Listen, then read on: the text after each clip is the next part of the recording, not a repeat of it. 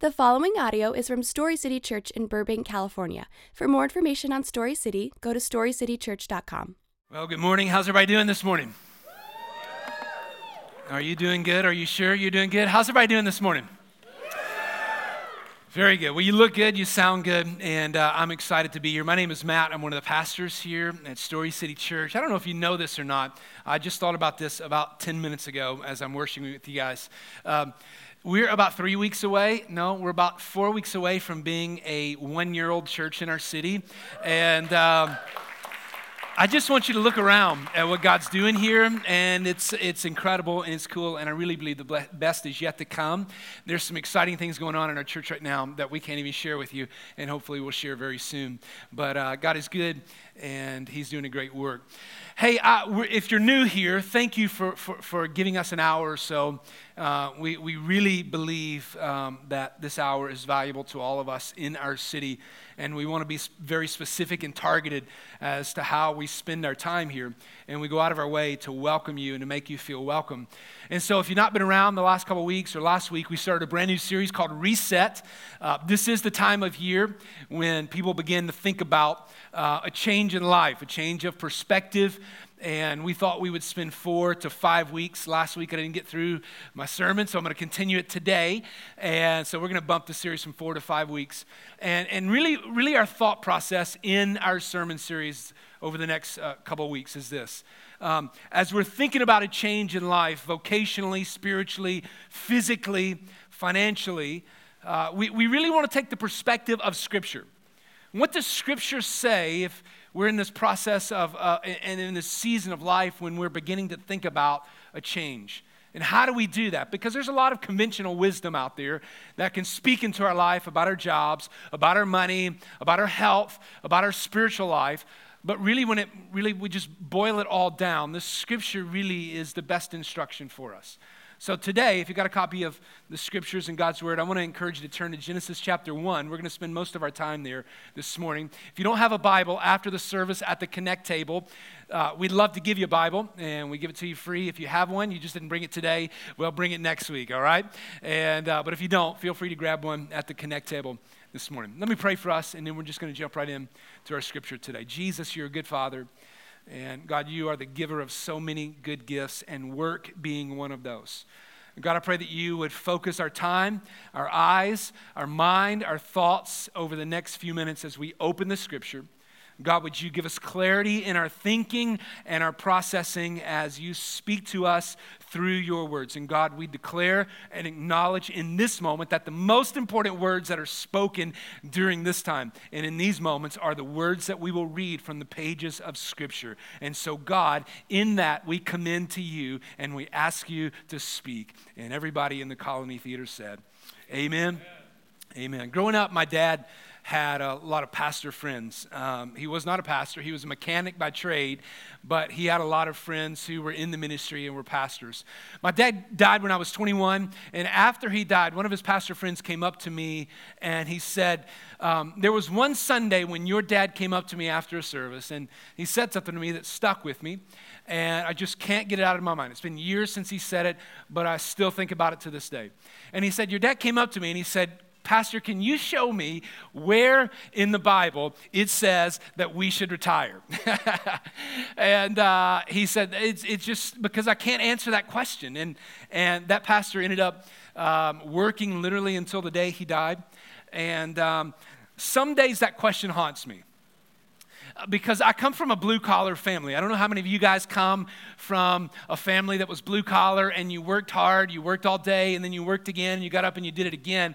That's the type of family I came from. My dad worked until his health could not uh, allow him to work anymore. He had cancer, and when he found out he had cancer, he went to the hospital, and that was the last day he worked. My grandfather worked until he was in his late 70s. He literally fell off the back of a wrecker and he hit his head on a concrete block, and it was the onset of dementia. He worked until he went into the nursing home. My grandmother, she worked until she had a stroke. My other grandmother worked until she found out she had cancer. My mom is 66. She's still working to this day. I just come from a working class family. I don't know if anybody can identify with that. But, uh, but, but some days that question haunts me because on my worst days, I just want to pack it up. I want to go to the beach. I want to buy a house where nobody knows me, nobody knows my name, and I just want to retire. Anybody identify with that thought in that process? I would imagine most of us in this room are not at the age and at the point in the stage of life where you are retirable. Um, but I would imagine most of us in this room probably have already had our thoughts in that direction and how we can speed it up. And, and, and in my worst days, I had this thought that, that work feels more like a curse than it does a blessing. Can you identify with that? Does work ever feel like more like a curse than it does a blessing to you? You know, um, the old Greeks thought that work was a punishment that was placed on us by the Greek gods. And we know from the writings of Homer that, that, that the Greek gods apparently hated men. And part of their punishment towards men, it was divine punishment, that, that they would institute work. And so, this old way of thinking, this old Greek way of thinking, that was that work was a form of punishment. And in 2017, I, I, I, just imagine as I look across the landscape, I think there's a renaissance of that Greek thinking. Like, like work is a form of a curse, like it's instituted by a God in the Bible of a different time, and we should do everything we can to escape that curse. And on my worst days, I would say, Gosh, I agree. But I think if we open up scripture and as we start a brand new year, some of you guys are starting brand new jobs. Some of you guys are thinking about a brand new job. Some of you guys are thinking, why am I still in this job? Some of you are thinking, I wish I had a new job. I really would like for us to, to take just a few minutes this morning and open up the scriptures and see from the book of Genesis what God really says about work. Like, why is it that we work? And what's the motivation for it?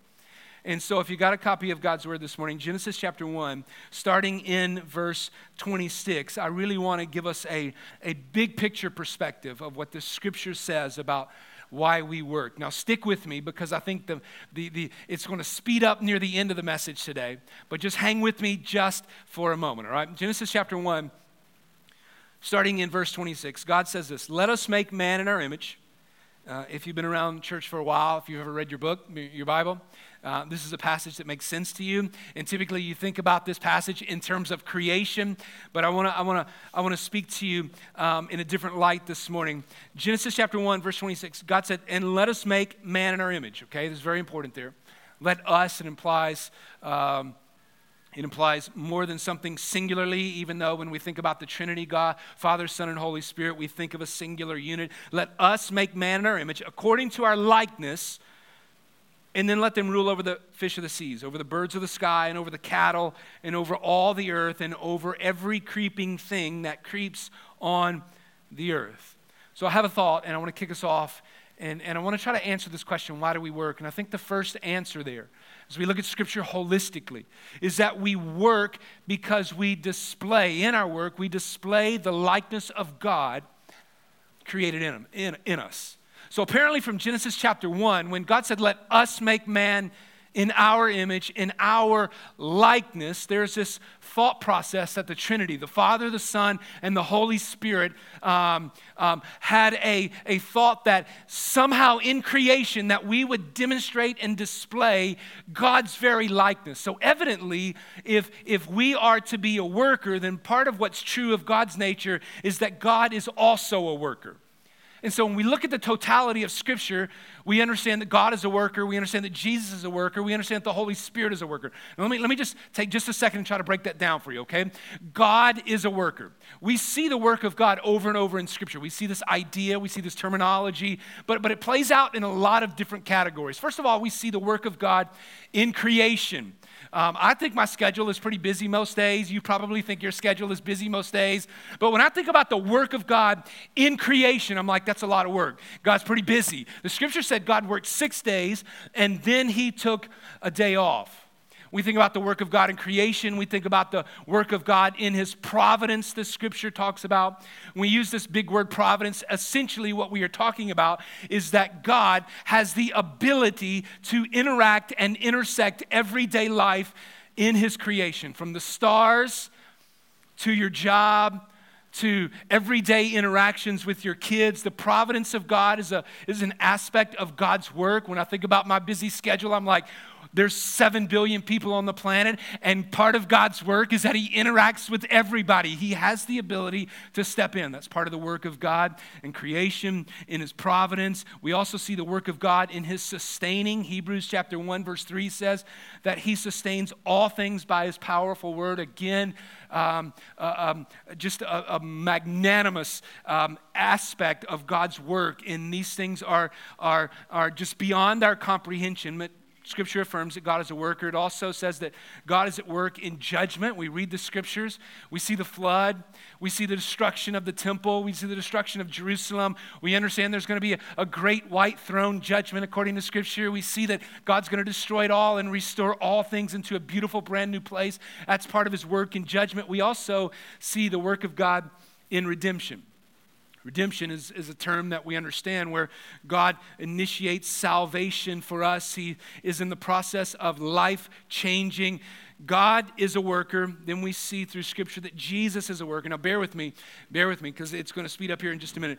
Jesus is a worker. John 9 4 says, I must do the works of my Father, Jesus said. He said, I must work the works of my Father. John 5 17 says, My Father is working still, and I am working. Jesus was at work in creation, according to John chapter 1. Jesus, I mean, um, John says, All things were made by Jesus. Just practically, when we look at the life of Jesus, he spent the majority of his teenage years and his latter adult years. You remember what he did? He was a carpenter. He was a carpenter, and then he spent just the last few years of his life in the work of the ministry and preaching the kingdom and, and, and demonstrating compassion, working miracles, talking about the coming kingdom, talking about the present kingdom. So we see God as a worker, Jesus as a worker, and then finally we see the Holy Spirit as a worker. Um, when we understand the work of creation, we understand that the Holy Spirit was over the waters of creation, according to the book of Genesis 1. We see that the Holy Spirit is the agent by which creation came into being. And we also see that the Holy Spirit is involved in the works of judgment and redemption. So here's the idea. The first thought why do we work? Because we display the likeness of God when we work. From Scripture, we understand that God is a tireless, inexhaustible, eternal worker. And part of his plan in creation now is that he would make us in his likeness. He would, he would give us this virtue by nature of his own virtue. That work is part of who he is, and by, by consequence, it's part of who we are as well. So, part of our work is that we display the likeness of God. That was God's design, according to Exodus chapter 20. God created in six days, He took a rest. That was God's design. That's how God worked. And then by nature, he bestows that on us as well. Being made in the image of God implies that just as God is a worker, so we are too. I'm, sure that's probably not an extraordinary motivator for many of you in this room, but it's got to set up the next place that we want to go, okay? So the first thought is that we display the likeness of God in our work, but here's the second reason. The second reason is that, is that in our work, we satisfy God's original commission to man, okay?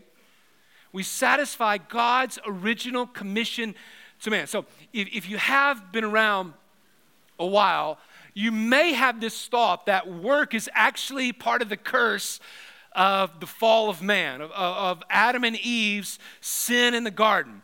And you, and you may even think, because you've read Genesis chapter 3, that work is the curse because of what they did. But when we rightly read Scripture, we understand that that was a Greek way of thinking. Like, like, like work, according to the Greeks, was a form of punishment by God, but Scripture gives us something altogether different. Work was originally God's charge to humanity. Work existed before Adam and Eve ate the fruit, and, and all of creation um, went crazy. The curse of Genesis 3 was, was, was, was not that, that work would be introduced. Now, I want you to understand this because it's important. The curse of Genesis 3 after, we, after man had fallen was not that work would be introduced, but that the nature of our work would now be different. The nature of our work would now be different. So, so, so let me just unpack this real quick, okay? Listen to what happened in, in Genesis 1. We've already read verse 26, now verse 28. God blessed them and said to them, Be fruitful and increase. That's work. Fill the earth and subdue it. That's work rule over the fish in the sea and the birds in the sky and over every living creature that moves on the ground. That's work. Verse 29 Then God said, I give you every seed bearing plant on the face of the whole earth, and every tree that has fruit with seed in it. They will be yours for food. Now, I, we're going to unpack this, and this is so good. And, all, and to all the beasts of the earth, and all the birds in the sky, and all the creatures that move along the ground, everything that has breath of life in it, I give every green plant for food. And it was so. Now, listen to what God says after He has established this rhythm in creation.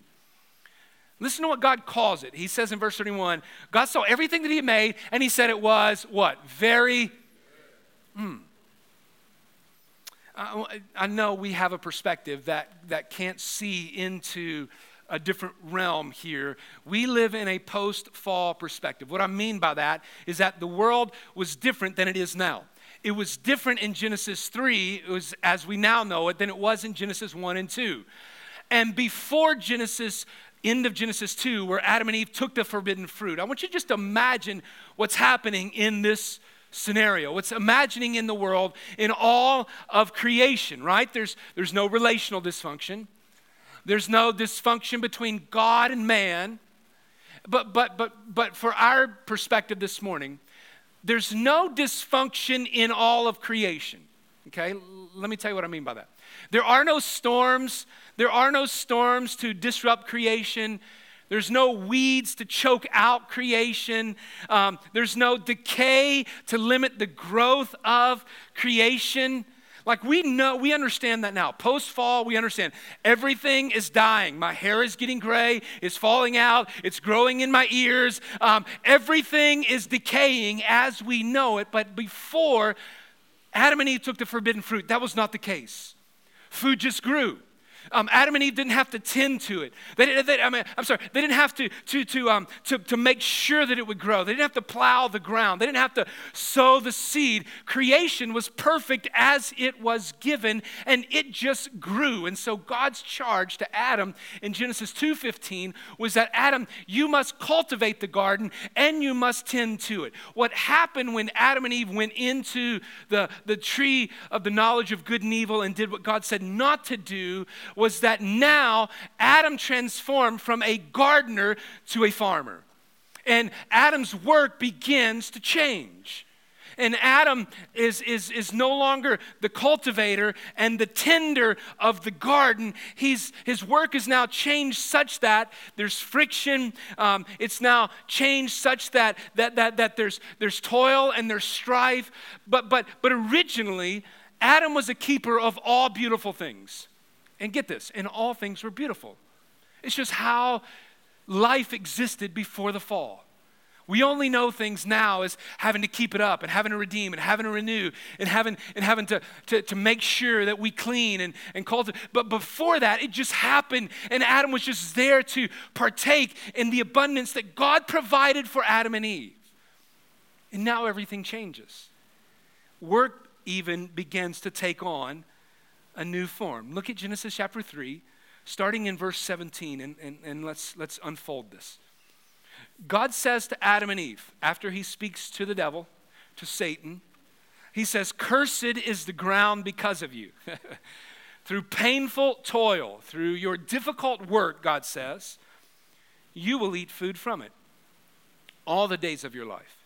It will produce thorns and thistles for you and you will eat the plants of the field. Verse 19, by the sweat of your brow, you will eat food until you return to the ground, since from it you were taken, for dust you are, and to dust you will return.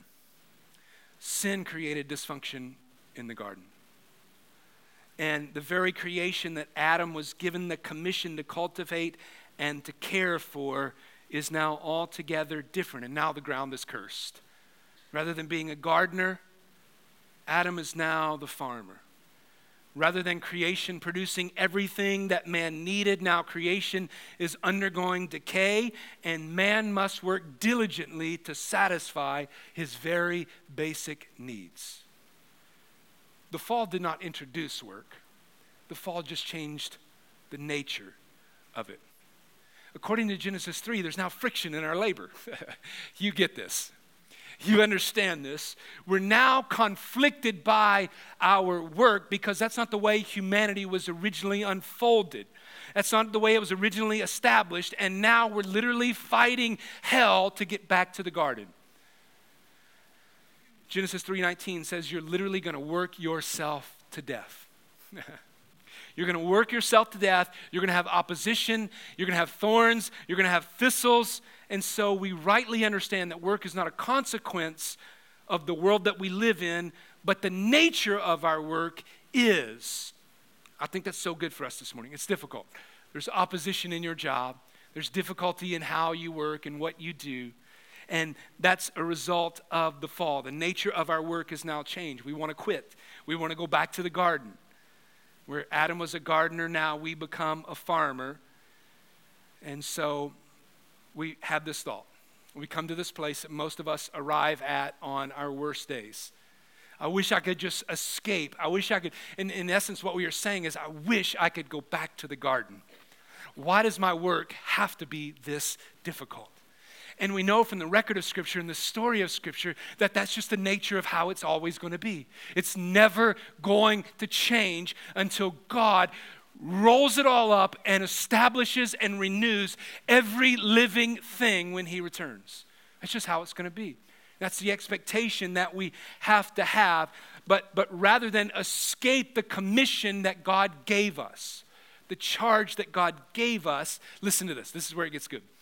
God, in His creativity, in His ingenuity, and in His infinite wisdom, God now takes the new nature of work and He almost recreates the purpose for why we do it.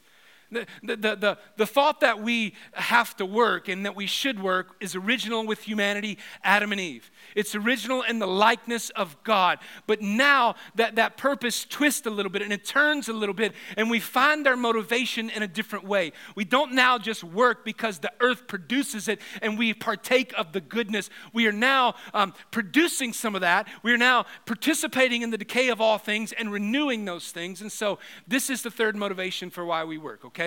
This is the third motivation. Number one, we work because, because it's in the likeness of God. We work because um, we work because it's God's original commission. And then finally, I want you to see this. Our work, our work is a function of redeeming the cursed universe.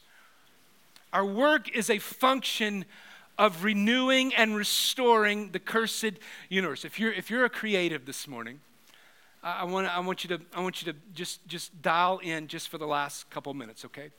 according to Scripture, by the sweat of our brow. In all of the creativity that God has given us, we go after the cursed earth, using all the creative gifts that God has given us because we're made in the image of God.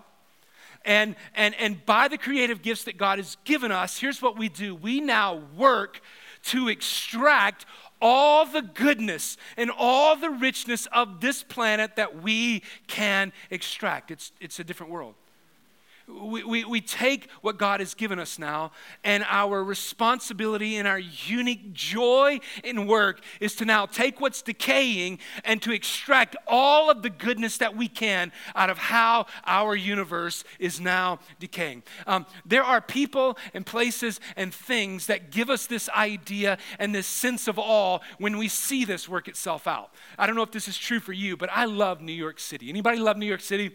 Um, I love to walk through through the streets of the city. I particularly love to go to the top of the Empire State Building and kiss my wife like it was the first kiss. And we overlook the, the entirety of the city and how it was mapped out and gridded out and planned out. And we see the, the, the brilliance and, and the engineering and the ingenuity that man has cultivated in the city. There are places and, and things and people that we look at and we understand the awe of the responsibility that God has given us. Um, um, some of you make music. Some of you make beautiful music. I saw La La Land this weekend. Have you seen it? You should. It's amazing. And I, I, I, listened to the soundtrack yesterday probably three times, Andy. I kid you not. I listened to the soundtrack probably three times. It's so amazing. Um, I have a friend.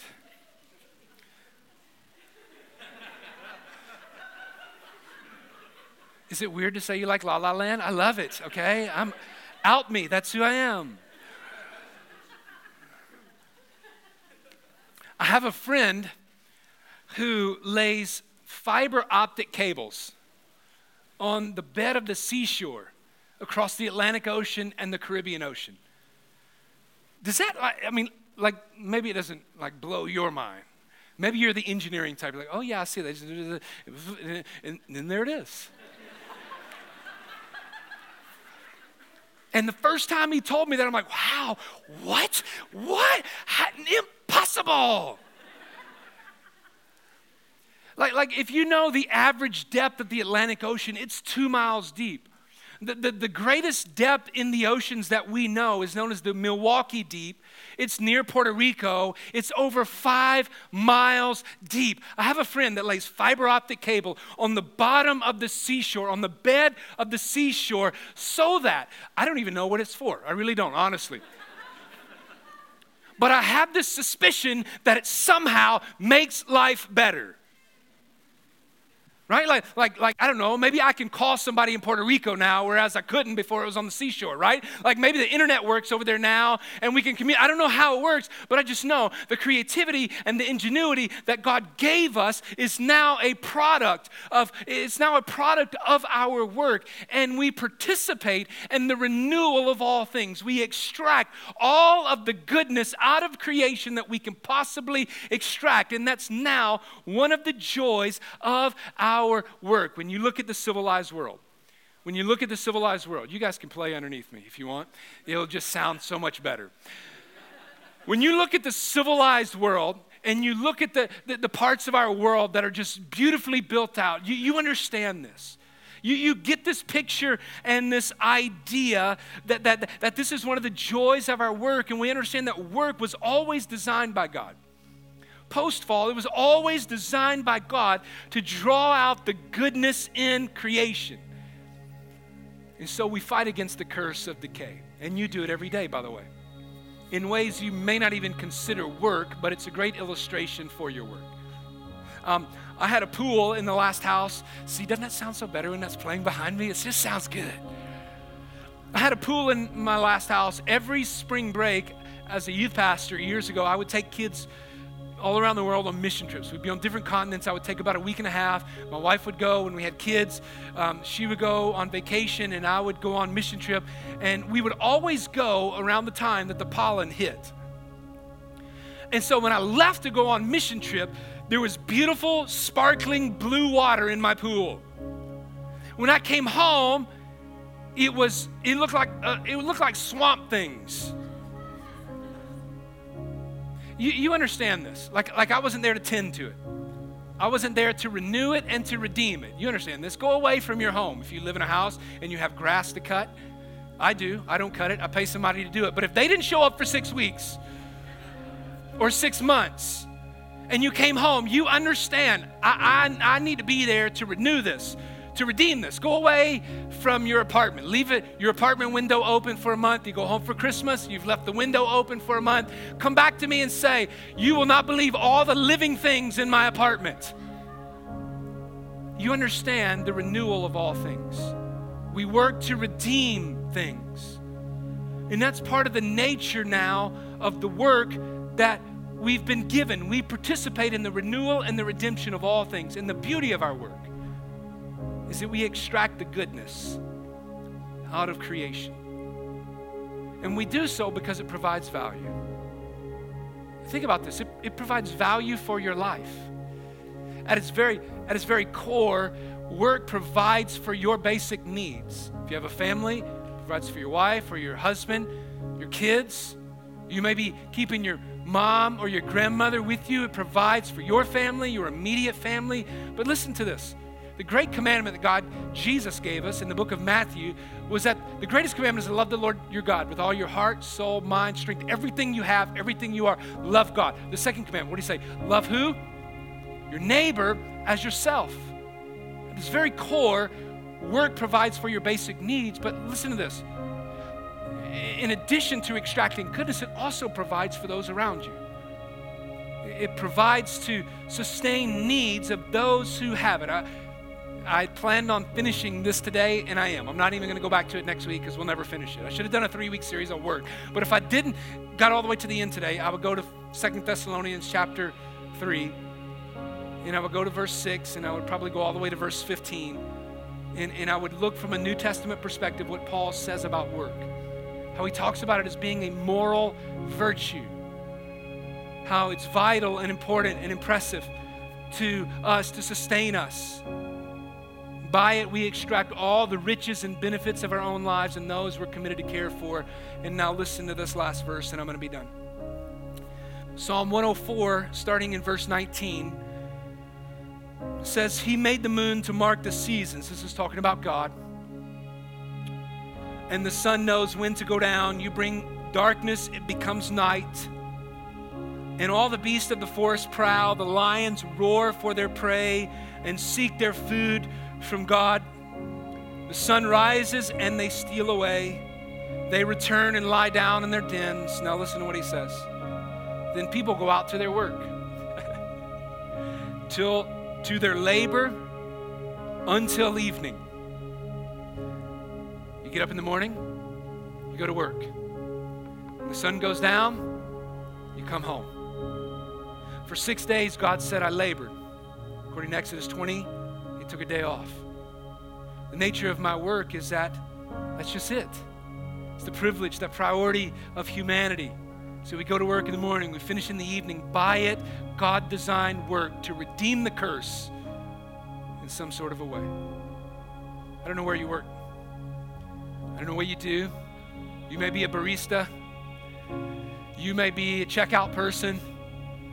You may be a, a, tax person, you may be a musician, you may be an actor, director.